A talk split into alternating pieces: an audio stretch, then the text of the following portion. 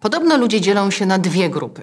Na tych, którzy sięgają po telefon zaraz po przebudzeniu, przed porannym siku, i na tych, którzy robią to w trakcie sikania. A do której grupy wy należycie?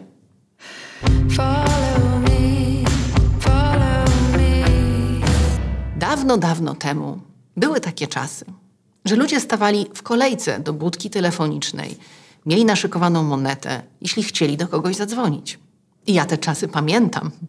Potem pamiętam też, kiedy bardzo chciałam mieć swój pierwszy telefon komórkowy, ale wtedy już byłam dorosłą osobą, więc kupiłam go sobie sama i y, użytkowałam go z dużą ostrożnością, bo rachunki były po prostu astronomiczne.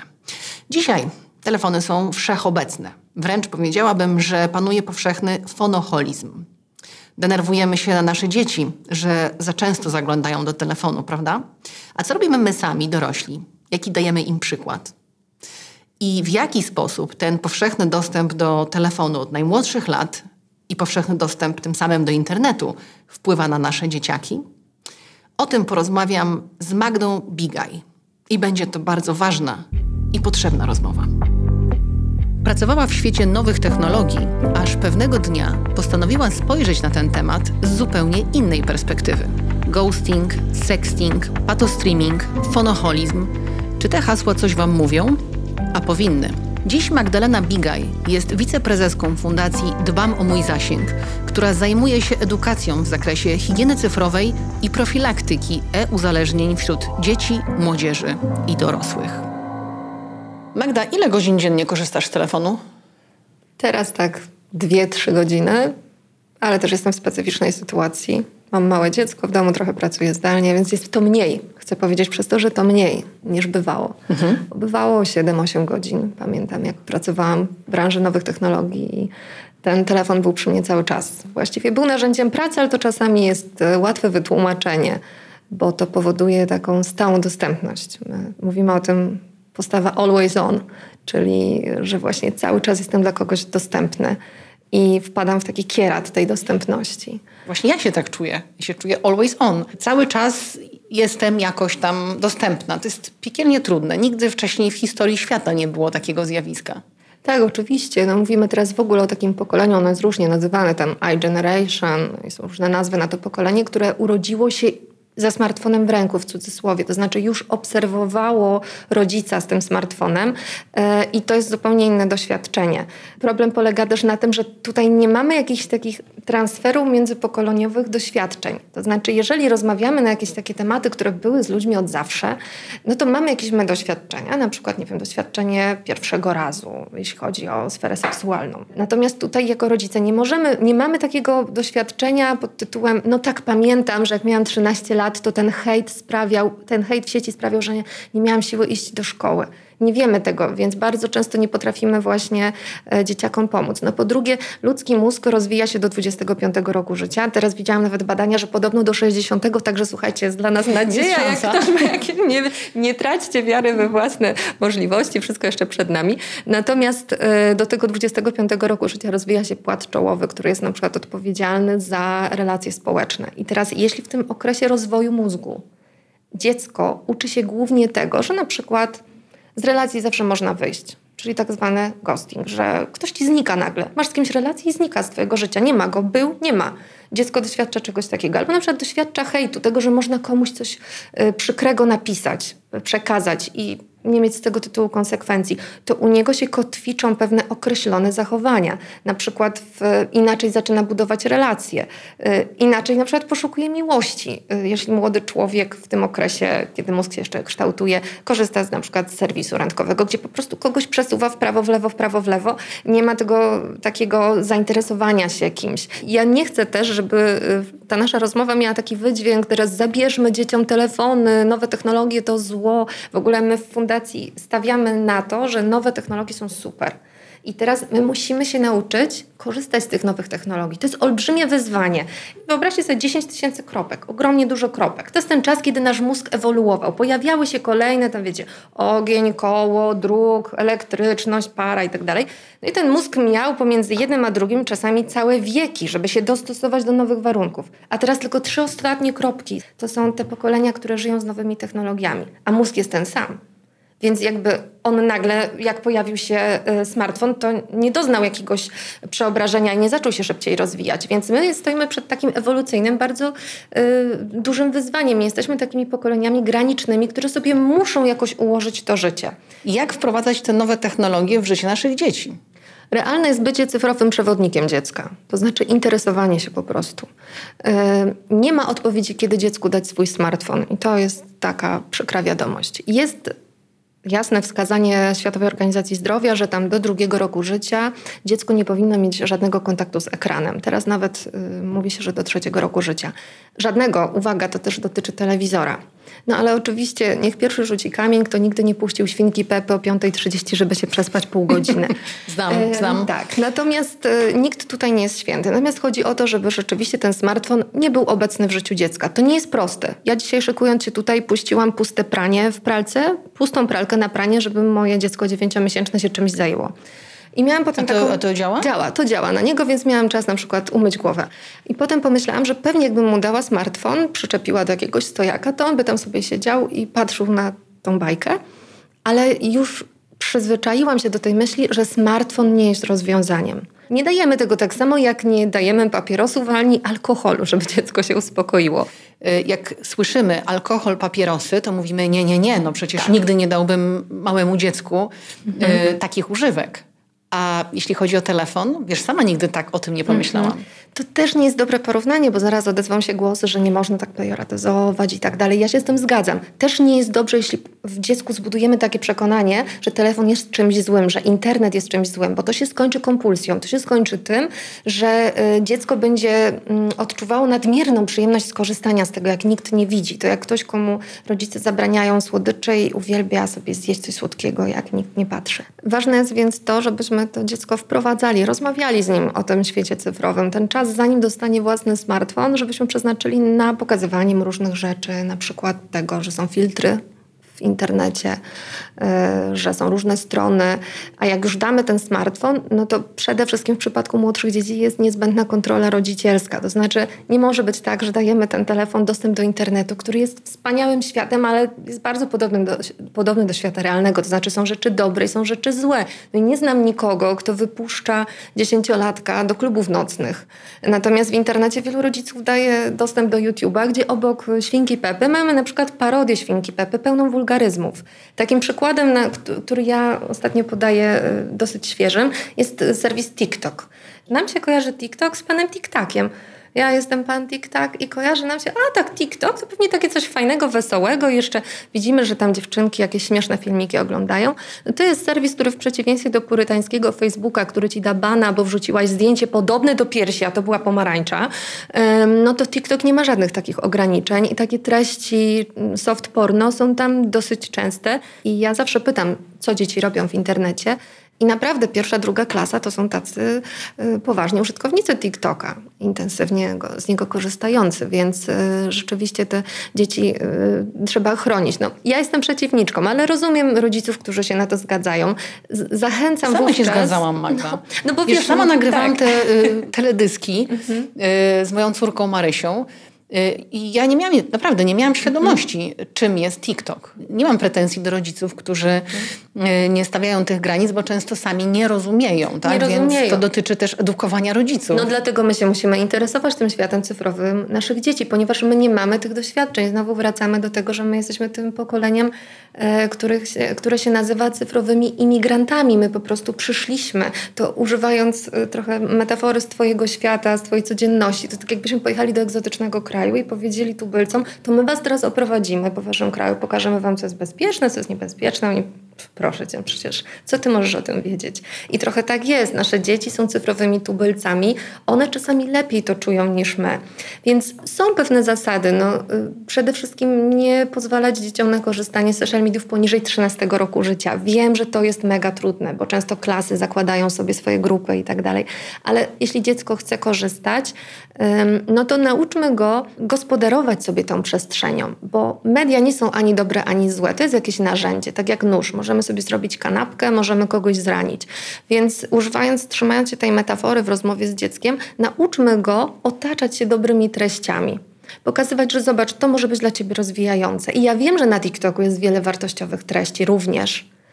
Problematyczne tam jest to, że nie ma odpowiedniej ochrony, mechanizmów ochronnych. Natomiast TikTok może być miejscem, w którym dziecko pogłębia jakieś swoje zainteresowania, dowiaduje się ciekawych nowych rzeczy, więc spróbujmy dziecko nauczyć takiego właśnie zagospodarowania sobie tego świata. Z nastolatkiem jest trochę trudno.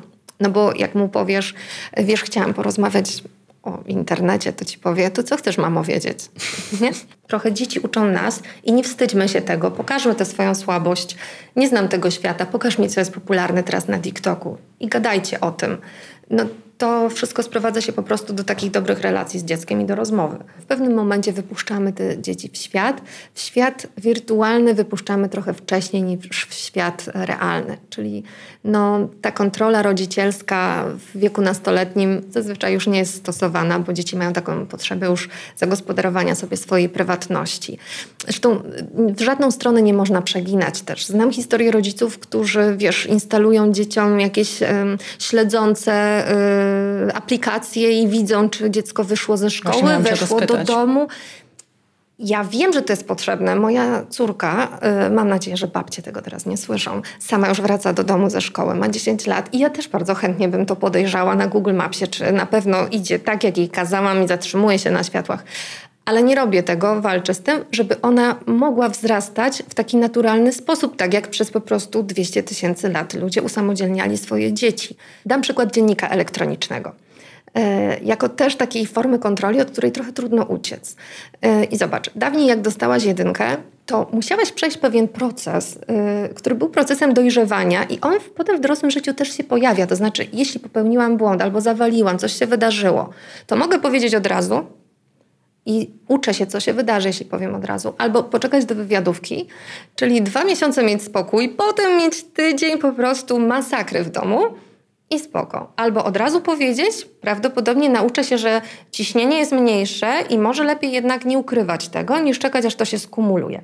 Dzisiaj dzieci nie mają szansy w ogóle przejść takiego doświadczenia. Tak, bo wyskakuje ci ta tak. ocena w tym samym czasie, bo... kiedy ona jest wstawiana do dziennika. Tak, one nie pójdą do szkoły i ty masz sekundę później powiadomienie, że Marysia nie stawiła się na lekcji w szkole, więc wiesz, no, myślę, że dzieci i tak dzisiaj są przez nas mocno e, śledzone. Mówi się o czymś takim jak e, helikopterowe rodzicielstwo. Rodzic helikopter, który cały czas czuwa nad tym dzieckiem.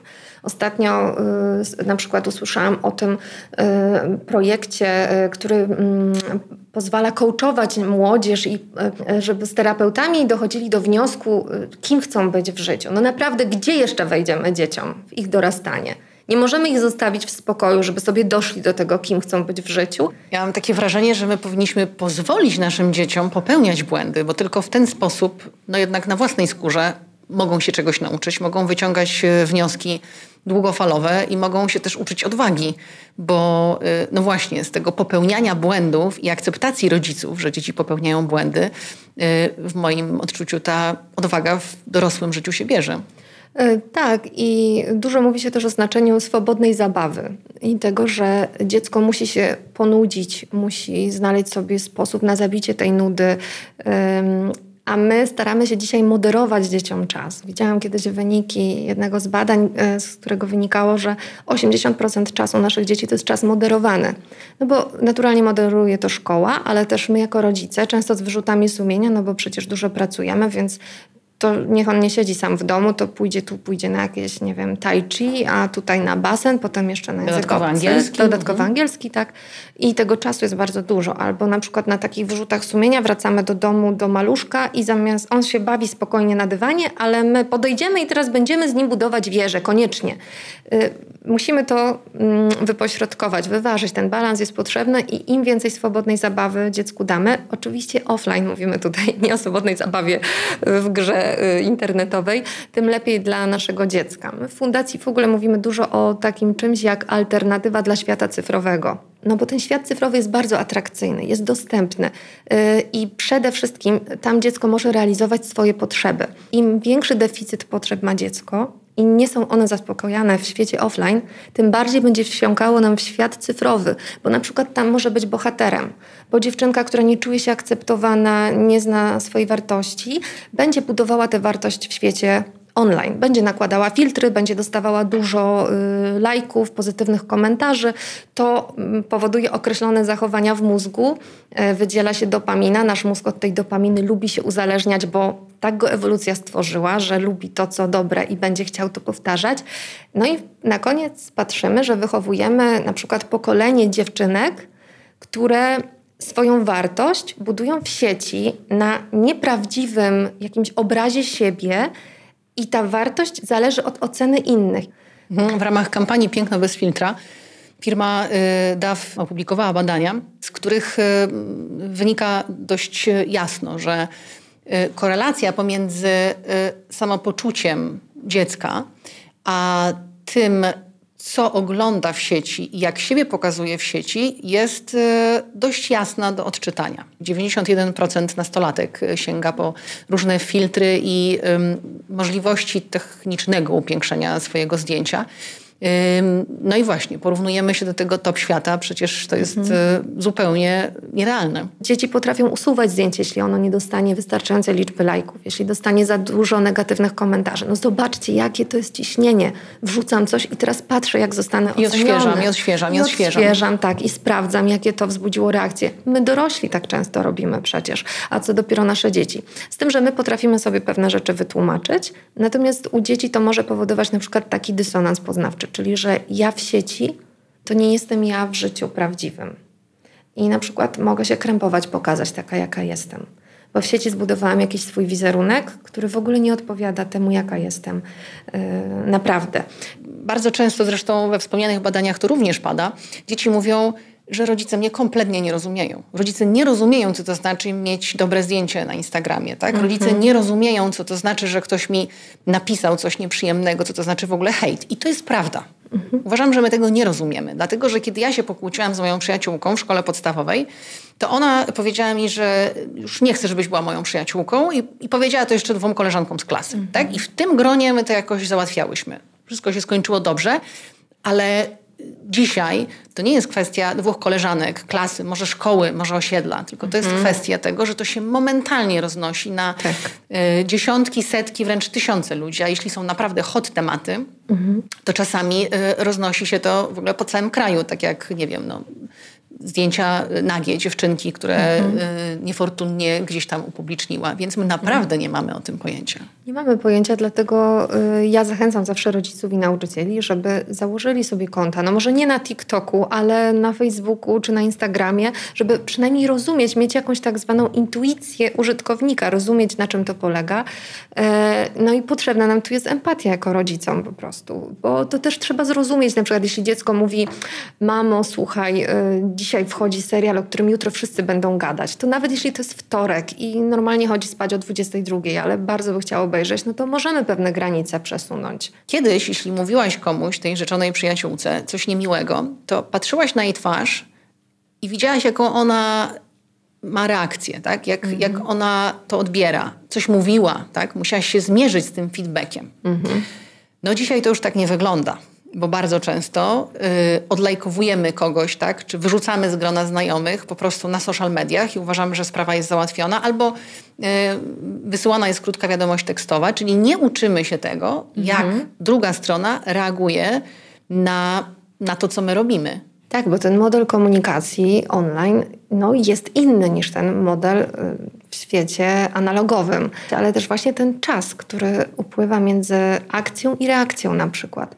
Więc y, to y, sprawia, że po pierwsze łatwiej hejtować w sieci, a po drugie, że pewne rzeczy przenosimy też potem do świata offline, pewne zachowania na przykład właśnie E, że też ten hejt przenosi się na szkolne korytarze na przykład. W krajach anglosaskich jest taki przedmiot w szkole, który się nazywa digital citizenship, czyli cyfrowe obywatelstwo. I jego definicja jest podobna do definicji higieny cyfrowej, o której my mówimy w fundacji, czyli umiejętność takiego korzystania z nowych technologii, z zasobów sieci, żeby było to z korzyścią dla ciebie i dla społeczeństwa. I na takich lekcjach uczy się, i w Polsce też w wielu szkołach to jest realizowane, y, czasami z naszą pomocą jako fundację, czasami też nauczyciele sami to robią, uczy się y, między innymi takiej odpowiedzialności w sieci, tego jak reagować na hejt, co jest hejtem na przykład. Bardzo często mm, doświadczam mhm. hejtu, Ale kiedy próbuję z tym polemizować albo stawiać granice, Mhm. to słyszę hej, hej, hej, to jest internet, ja tylko wypowiadam swoją opinię. Ja tylko mówię, tak. No, ja tylko mówię, tak? No bo mam możliwość, no to mówię, tak? Bo mam Mhm. y, takie narzędzie. Y, otóż nie. Ja się z tym nie tak. zgadzam. Przyjąłem taką definicję, że hejtem jest wszystko, co przekracza granice dozwolonej krytyki. Czyli coś, co w języku prawników e, narusza nasze dobra osobiste na przykład. Albo nawołuje do nienawiści. Z hejterami się nie dyskutuje. I z czasów, kiedy e, pracowałam w świecie nowych technologii, mieliśmy takie powiedzenie, żeby nie karmić trola. I to jest najlepsza metoda na hejtera. Po prostu nie karmić jego nienawiści. To jest po pierwsze. Po drugie, i pamiętajmy o tym, żeby o tym dzieciom mówić. Po drugie, zawsze wykonywać sobie takie ćwiczenie, które wymaga empatii. To znaczy, kim jest człowiek, który do mnie pisze? To nie jest o mnie. Wszystko, co napisał, jest o nim. To wynika z jego kompleksów. Jeśli ja nie zawiniłam, to znaczy nie sprowokowałam go do takiego zachowania, to, to wszystko świadczy tylko o nim, nie o mnie. I trzeci etap odejście od tego. To znaczy zaprzestanie czytania tego. Jeśli widzimy negatywny komentarz, nie czytajmy go do końca. Jeśli możemy, to go usuwajmy. To naprawdę potrafi być traumatyczne doświadczenie i my z dzieciakami musimy o tym rozmawiać. Czym jest hejt? Jak sobie z hejterem radzić y, i że zawsze, jeśli dziecko czuje się zaniepokojone, że te groźby są niebezpieczne, to zawsze przychodzi i mówi, coś z tym trzeba zrobić. Czasami iść na policję, czasami wystarczy po prostu y, dotrzeć na przykład w szkole do takiego hejtera. I to jest y, bardzo ważne, co mówisz, dlatego że o ile jako rodzice nie zgadzamy się na to, żeby ktoś e, popychał nasze dziecko, żeby uderzył e, nasze dziecko, o tyle w momencie, kiedy przychodzi nastolatek czy nastolatka do domu, czy dziecko mniejsze i mówi, że ktoś coś takiego napisał o mnie w sieci, większość rodziców, niewyedukowanych jeszcze cyfrowo, mówi daj spokój, to takie tam głupoty ktoś pisze. Otóż nie. Jest to taki sam akt agresji, Tak. dziecko tak samo to odbiera, jak e, moment, kiedy ktoś go po prostu bije fizycznie. Nie mamy osobnego sumienia czy osobnych emocji do świata online i offline. To, to jest jedność, prawda? My jesteśmy, mówi się, że młodzi są takim pokoleniem przepływu, że oni są troszkę tutaj w tym świecie offline, trochę w świecie online, ale emocje są ciągle te same. Oni tego nie zostawiają tam, więc nie bagatelizujmy. Na pewno nie mówmy, nie przejmuj się, w ogóle olej to. On nie może tego olać, ponieważ cała szkoła to przeczytała. No, znam przykład dziewczynki, której ktoś zrobił zdjęcie na korytarzu jakieś tam, jak poprawiała włosy, podpisał, że dłubie w nosie, wrzucił do, na Facebooka i dziecko przez tydzień nie chciało wrócić do szkoły. Dlatego, że no, dla niego to był dramat, wszyscy się śmiali. To nic takiego, każdy to robi, ale no, upublicznienie tego w tym wieku no, dla dziecka było po prostu czymś, co sprawiło, że nie potrafiło wrócić do szkoły, do tej społeczności. Mhm, Ale z perspektywy dziecka, y, no, tu i teraz jest całym światem. Wydaje mu się, że to się nigdy nie skończy, że to cierpienie się nie skończy. Y, Znane są więc przykłady, nie tylko za granicą, ale i w Polsce, że hejt doprowadził do sytuacji ostatecznych, do do samobójstwa. dziecka, które po prostu sobie z tym nie radziło. I o tym trzeba mówić. My o tym mówimy na szkoleniach dla młodzieży i dla dzieci. Wiem, że to jest drastyczny przykład. Oczywiście nie mówimy o tym siedmiolatkom, ale starszym dzieciom ze starszych klas szkoły podstawowej dajemy już takie przykłady, że hejt potrafi doprowadzić nawet do samobójstwa. I to jest bardzo poważna sprawa. Dla rodziców e, dwie informacje mam. Pierwsza jest taka, że to my jesteśmy odpowiedzialni za hejt naszych dzieci. I tak stanowi prawo. I jeśli nasze dziecko złamie prawo w sieci, to to jest nasza odpowiedzialność. A druga e, informacja jest taka, że hejt albo na przykład e, oglądanie e, tak zwanego patostreamingu, czyli takich treści przemocowych w internecie jest jak ospa wietrzna. Jak mnie zapraszają na interwencję do szkoły, na warsztaty i pani dyrektor mówi mi, w siódmej klasie naoglądali się zdjęć talibów, jak robią egzekucje. I ja mówię, i z kim mam rozmawiać? Z siódmą klasą. Mówię, proszę panią, ale wszyscy to już na pewno oglądają. Wie pani o tym, że na pewno już to widziała piąta klasa prawdopodobnie, na pewno szósta, ósma. To nie tylko siódma by się tego naoglądała. To jest jak ospa wietrzna, to krąży między dziećmi. To są treści tak zwane wirusowe, tak? Viral, e, taki internetowy. I też o tym trzeba pamiętać. Jeśli jest ten hejt, dziecko go doświadcza, prawdopodobnie jest to problem jakiś szerszy, nie tylko naszego dziecka, tylko widocznie jest taka kultura hejtu w danej szkole. I wiem, że są takie szkoły, bo znam dziecko, które po zmianie szkoły powiedziało, nie wiedziałem, że może być taka super atmosfera w szkole. Bo u nas to wszystko było hejtowane, wszyscy wszystkich obgadywali. Więc jest coś takiego jak taka kultura hejtu i też bądźmy na to czujni po prostu. Y, Wspomniałaś o takim zjawisku, które się nazywa ghosting. Trafiłam na to określenie całkiem niedawno, ale y, to jest coś, co potrafi zostawić wielką wyrwę, dziurę y, w, w świecie dziecka. Mianowicie, kiedy ktoś po prostu znika. To jest po prostu nienaturalne w świecie człowieka jako zwierzęcia, że jakaś relacja, którą buduje, przywiązanie jakieś, które buduje, nagle się kończy. Po prostu. Nie ma żadnej kontynuacji. Więc dziecko rzeczywiście przeżywa wtedy coś w rodzaju żałoby, straciło kogoś i to naprawdę dla niego może być bardzo poważny problem.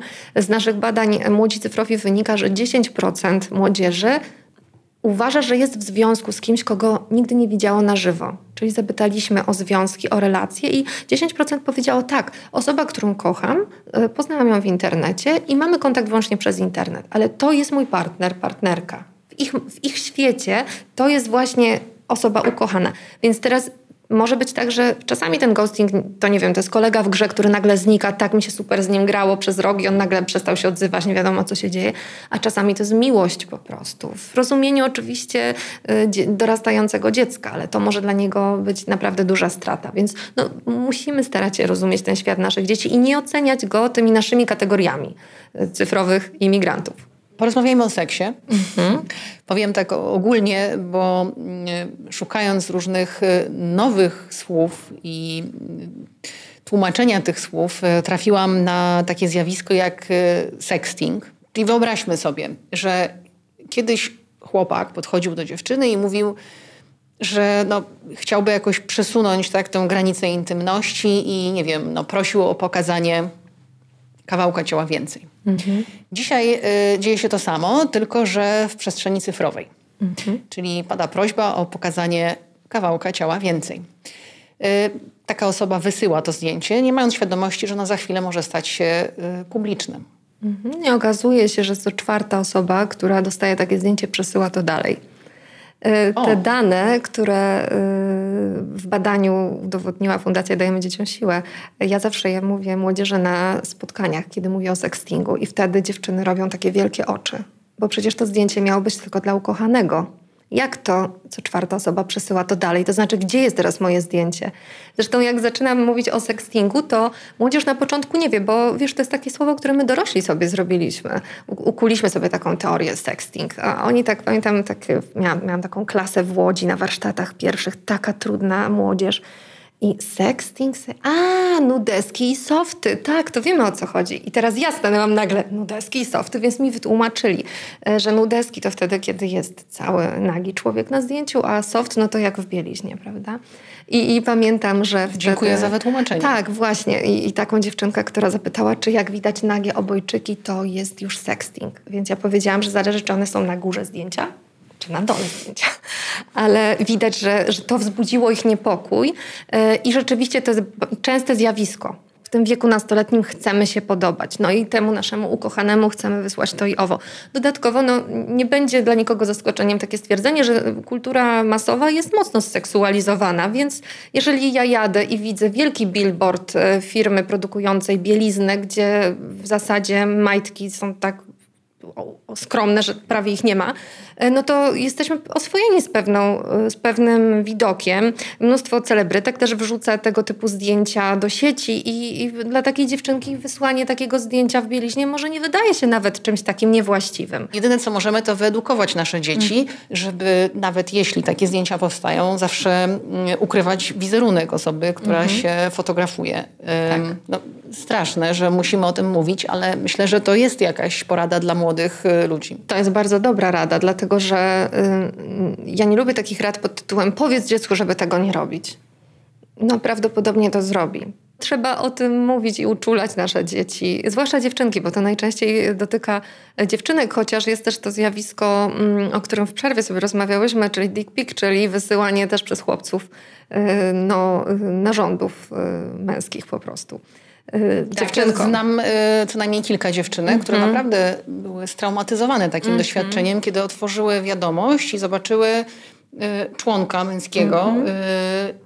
no, nie były na to w ogóle przygotowane, mhm. więc taka wydawałoby się zabawa, zabawą w ogóle nie jest. Takie obcowanie, łatwe obcowanie z treściami, a w Polsce taki wiek mm, e, inicjacji pornograficznych to czasami jest nawet 11 lat. 11 lat, więc jeśli Y, ktoś z Was, y, kto ma dziecko i myśli sobie, no tak, jasne, ale to w ogóle nie dotyczy jeszcze mojego nastolatka, to mm. trzeba sobie to jasno powiedzieć. Tak? tak to jest tak. Y, już tak niska granica wieku. To jest temat w ogóle, kiedy porozmawiać z dzieckiem o seksie. I ja też uważałam, że powinnam ten temat odsunąć, ale pomyślałam, że wolę, żeby za wcześnie dowiedziało się ode mnie, niż ma mu to ktoś pokazać y, po prostu na przerwie w telefonie na przykładzie filmu pornograficznego. Znam takie przykłady i to często, gdy zdarzało się za wcześnie, kończyło się po prostu terapią takiego dziecka potem, bo dziecko nie jest w stanie sobie tego rodzaju y, obrazu wytłumaczyć. Natomiast nadmierne korzystanie z takich treści, czy w ogóle kontakt z takimi treściami sprawia, że to wypacza y, rozumienie tego, czym jest relacja, też relacja intymna. I co ciekawe, z tych badań wynikało,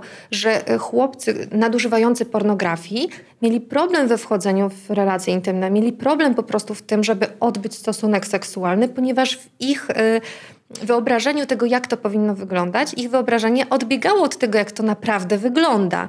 Przeprowadziliście jako fundacja bardzo y, szerokie i gruntowne badania, młodzi cyfrowi. Co Ciebie najbardziej uderzyło w tych wynikach?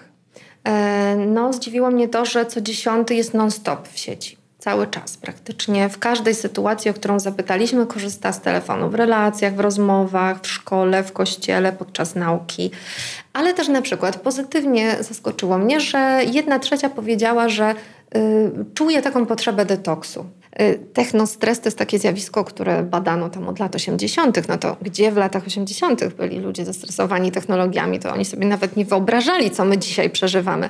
Więc te dzieci czują takie przemęczenie informacyjne y, i to jest bardzo dobre. To jest fajne i moim zdaniem można na tym budować, właśnie na tym, żeby tylko nie mówić na, o tym właśnie, o tam w piątki nigdy nie używaj telefonu. Nie, wymyślajmy na przykład właśnie offline challenge, tak, że klasa robi sobie taki challenge, kto dłużej nie wejdzie do internetu, tak kto się dłużej nie zaloguje, albo w domu sobie róbmy takie detoksy pod tytułem tam y, sobota po południu to jest zawsze czas, że wyłączamy telefony. I to jest śmieszne, bo możemy sobie mówić o tym, kurczę, strasznie mi ciężko, żeby nie wziąć tego telefonu do ręki. Nazwa fundacji, w której jesteś wiceprezeską, y, brzmi y, Dbam o mój zasięg. Mhm. I teraz można to rozumieć dwojako. Dbam o zasięg, czyli udostępniam treści i zdjęcia, które powodują, że ten zasięg jest większy. Większy, tak.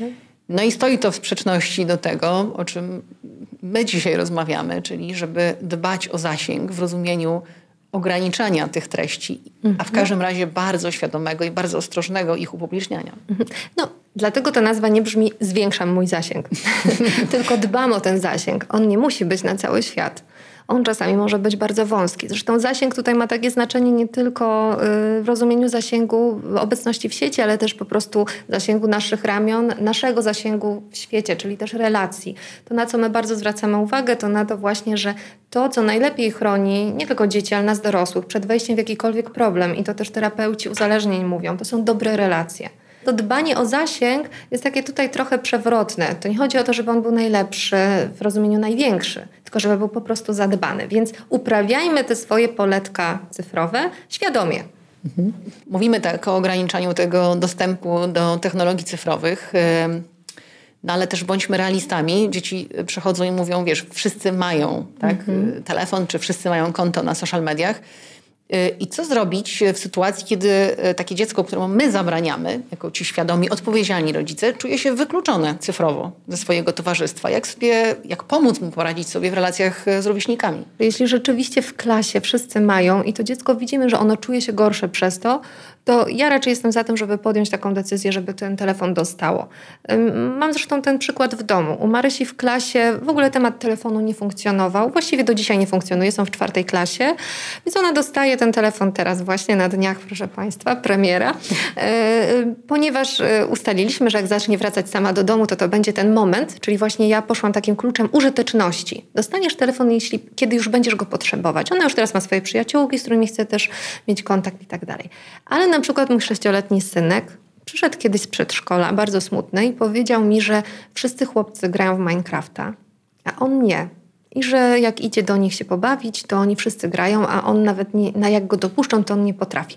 I zrobiło mi się przykro strasznie, że on się czuje wykluczony i ustaliliśmy zasady, ile może grać w tygodniu, żeby on tę grę mógł poznać. Mimo, że Minecraft jako gra, no według systemu PEGI, takiej kategoryzacji gier, y, teoretycznie jest od siódmego roku życia. Ale tutaj zgodziliśmy się na to, zdelegowałam to zadanie na męża, któremu towarzyszy y, przy graniu w tę grę, y, więc wprowadziliśmy go w ten świat cyfrowy wcześniej. I to jest właśnie taki przykład, że widać, że to dziecko potrzebuje tego wcześniej. Jeśli dziecko ma taką sytuację, że tak zwani wszyscy są w, w, na Facebooku. Klasa tam ma swoją grupę. Nie jestem zwolenniczką tego, żeby mu tego zabraniać. Ja raczej mówiąc o tym, żeby nie zakładać kont przed 13 rokiem życia, mówię o takiej sytuacji, kiedy rodzice sami z siebie zakładają dzieciom konta. Niektórzy to nawet znam takich, te konta zakładają, jak dziecko się urodzi i tam jakby, jak w grze Farmville prawie mu to konto prowadzą, prowadzą, chyba żeby mu wręczyć, nie wiem, na dziesiąte urodziny czy coś ale masz tu dziecko login i hasło, to twoje już wypasione konto z twoimi zdjęciami od urodzenia.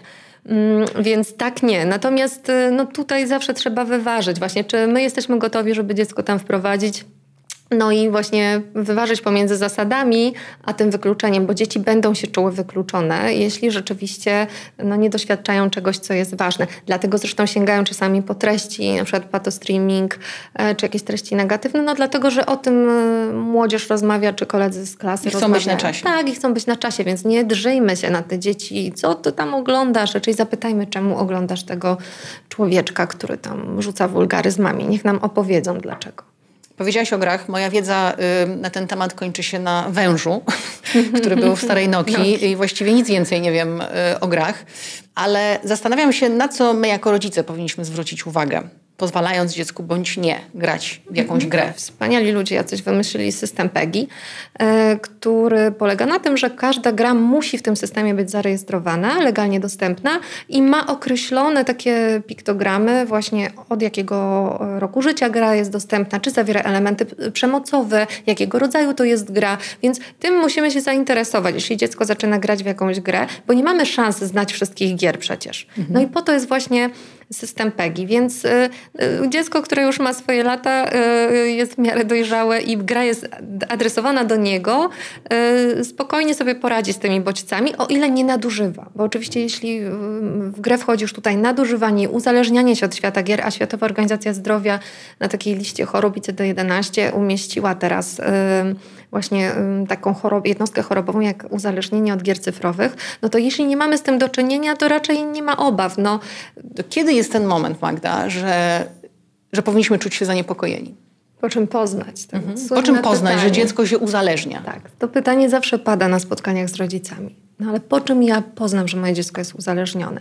Jest kilka takich symptomów. No pierwszy to jest taka nerwowość, czyli obserwujemy taki bardzo silny, w przypadku gier, y, a w przypadku dostępu do internetu to mówimy w ogóle o syndromie FOMO, czyli Fear of Missing Out, czyli takie, taki niepokój wywołany tym, że coś nas ominie. Natomiast jeśli widzimy u dziecka nerwowość, kiedy nie ma dostępu, kiedy widzimy taką nadmierną agresję, czyli my mówimy, że no już czas zakończyć, umówiliśmy się, że tam grasz, nie wiem, dwie godziny, i pojawia się, pojawiają się zachowania agresywne. Kiedy widzimy na przykład e, rezygnację z dotychczasowych aktywności. Dziecko miało jakieś swoje życie offline i nagle tak, e, ten kolega już jest głupi, w ogóle bez sensu, nie kumpluje się z nim, te zajęcia są nudne, nie chcę chodzić, to już mnie przestało interesować, e, nie chce mi się dzisiaj wyjść, pouprawiać jakiegoś sportu, za to bardzo mi się chce siedzieć w internecie. A już w takich naprawdę sytuacjach już prawie klinicznych to mówimy o czymś takim, co się nazywa imersja, czyli że nie potrafimy wyjść ze świata gry, czyli to dziecko przestało grać, y, podchodzi do nas, my chcemy je dotknąć, nie wiem, poklepać po ramieniu, coś powiedzieć, a ono nagle y, się tak y, robi taki unik, no bo do niego ktoś strzelał z bazuki przez ostatnie dwie godziny, prawda? Więc on ciągle jest w tym świecie gry. To są takie sytuacje, kiedy powinniśmy się zaniepokoić. Natomiast kiedyś do terapeuty, bo o to też pytają rodzice, więc odpowiem.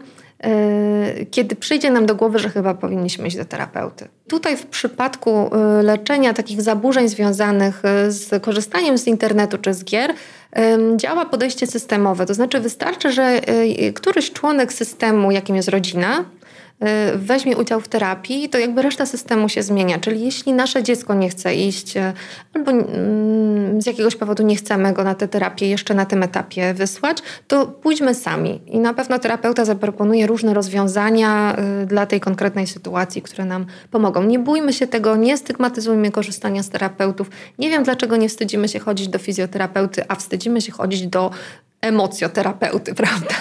Czyli do kogoś, kto, kto zajmuje się naszą psychiką. Zwłaszcza w tych czasach, które jak pokazują badania, im bardziej ztechnologizowane czasy, tym bardziej wrażliwe społeczeństwo. Więc to wbrew pozorom nie stajemy się robotami, wręcz przeciwnie. Mhm. Jest tylko jeden czynnik, który bardzo nam skomplikował ocenę tego, czy nasze dziecko powinno być off czy online, a mianowicie pandemia. Mhm. I to, że dzieciaki nagle zostały zagonione przed te komputery, nawet te, które może wcześniej wcale nie wykazywały takiej tendencji, zostały w jakimś sensie zmuszone do tego, mm -hmm. żeby mhm. spędzać wiele godzin przed ekranem. Poza tym przez pewien czas, kiedy dzieci nie mogły wychodzić same z domu, no to na przykład e, świat wirtualny był jedynym miejscem, w którym mogły spotkać rówieśników. Zresztą, co może być zaskoczeniem dla rodziców, gry są miejscem spotkań. Tylko co dziesiąty nastolatek gra sam w tak zwane single playery, gdzie z nikim nie gra a większość gra w ogóle ze znajomymi, czyli w szkole mówią, dobra, to widzimy się tam i pada nazwa gry, tak? Albo umawiamy się na granie wieczorem. Oni tam się spotykają ze znajomymi. To nie jest tak, jak nam się wydaje, że siadają i tam jest jakiś obcy człowiek z Japonii, na pewno pedofil i on tam gra moje, z moim dzieckiem w te klocuszki Minecrafta. Nie, oni się raczej umawiają ze znajomymi, to jest miejsce ich spotkań. Tutaj trzeba wyważyć, w pandemii nie było dobrych rozwiązań. Lekcje w czasie nauczania zdalnego nie powinny trwać 45 minut. My przełożyliśmy szkołę jeden do jednego do świata online w większości przypadków. I to, co możemy zrobić dla naszych dzieci teraz, po tym czasie pandemii, to zrobić im taką cyfrową rehabilitację. Czyli jak najwięcej wyciągać je do świata rzeczywistego. E, zresztą myślę, że tutaj taka pożyteczna rzecz, która płynie z pandemii i nam to wyszło w badaniu zdalnej edukacji, to jest to, że e, młodzież uświadomiła sobie, że nie ma to jednak jak spotkać kogoś bezpośrednio. I na pytanie, e, za czym tęsknisz, to większość odpowiadała za drugim człowiekiem. Nauczyciele odpowiadali za uczniami, e, uczniowie odpowiadali za kolegami, za nauczycielami. Więc to jest taka lekcja z tej pandemii, którą to pokolenie też wyniosło. Coś pozytywnego, co z tego płynie. Ja też się cieszę, że miałam okazję się z Tobą spotkać osobiście. E, dzisiaj wszechobecne e, Zoomy, Skype'y no mhm. nijak nie są w stanie mi zastąpić tego, że siedzimy przy jednym stole i rozmawiamy. Magda, bardzo Ci dziękuję. Bardzo. Chociaż trochę jestem przerażona, wiesz? Ja dziękuję za zaproszenie i chcę Cię pocieszyć, że ja czuję bardzo podobne emocje. Y, pracuję w tej materii, ale to tak samo mnie dotyka i powinnam zaczynać wszystkie spotkania. Y, mam na imię Magda i jestem fonoholikiem. Jesteś? W pewnym sensie tak. Nie wyobrażam sobie dzisiaj życia, funkcjonowania bez smartfona i mówię to głośno. Płacę nim, załatwiam sprawy, mam kontakt z innymi. To jest moja rozrywka, okno na świat czasami. Mhm. Wszyscy jesteśmy fonoholikami po prostu. Okay. Dobra, czas się przyznać. Nazywam się Martyna, mam 47 lat i jestem fonoholiczką. I niech każdy z nas sobie odpowie, um, jaka jest jego relacja z telefonem i z nowymi technologiami. Bardzo, bardzo dziękuję za to spotkanie. Polecam się na przyszłość. Kanał dalej Magdo, i y, mam ochotę zostawić numer telefonu do ciebie jako, wiesz, y, gorąca linia, telefon zaufania. Co robić, jeśli? Także Zapraszam. chyba będę miała jeszcze trochę pytań. Bardzo dziękuję i do zobaczenia, do usłyszenia.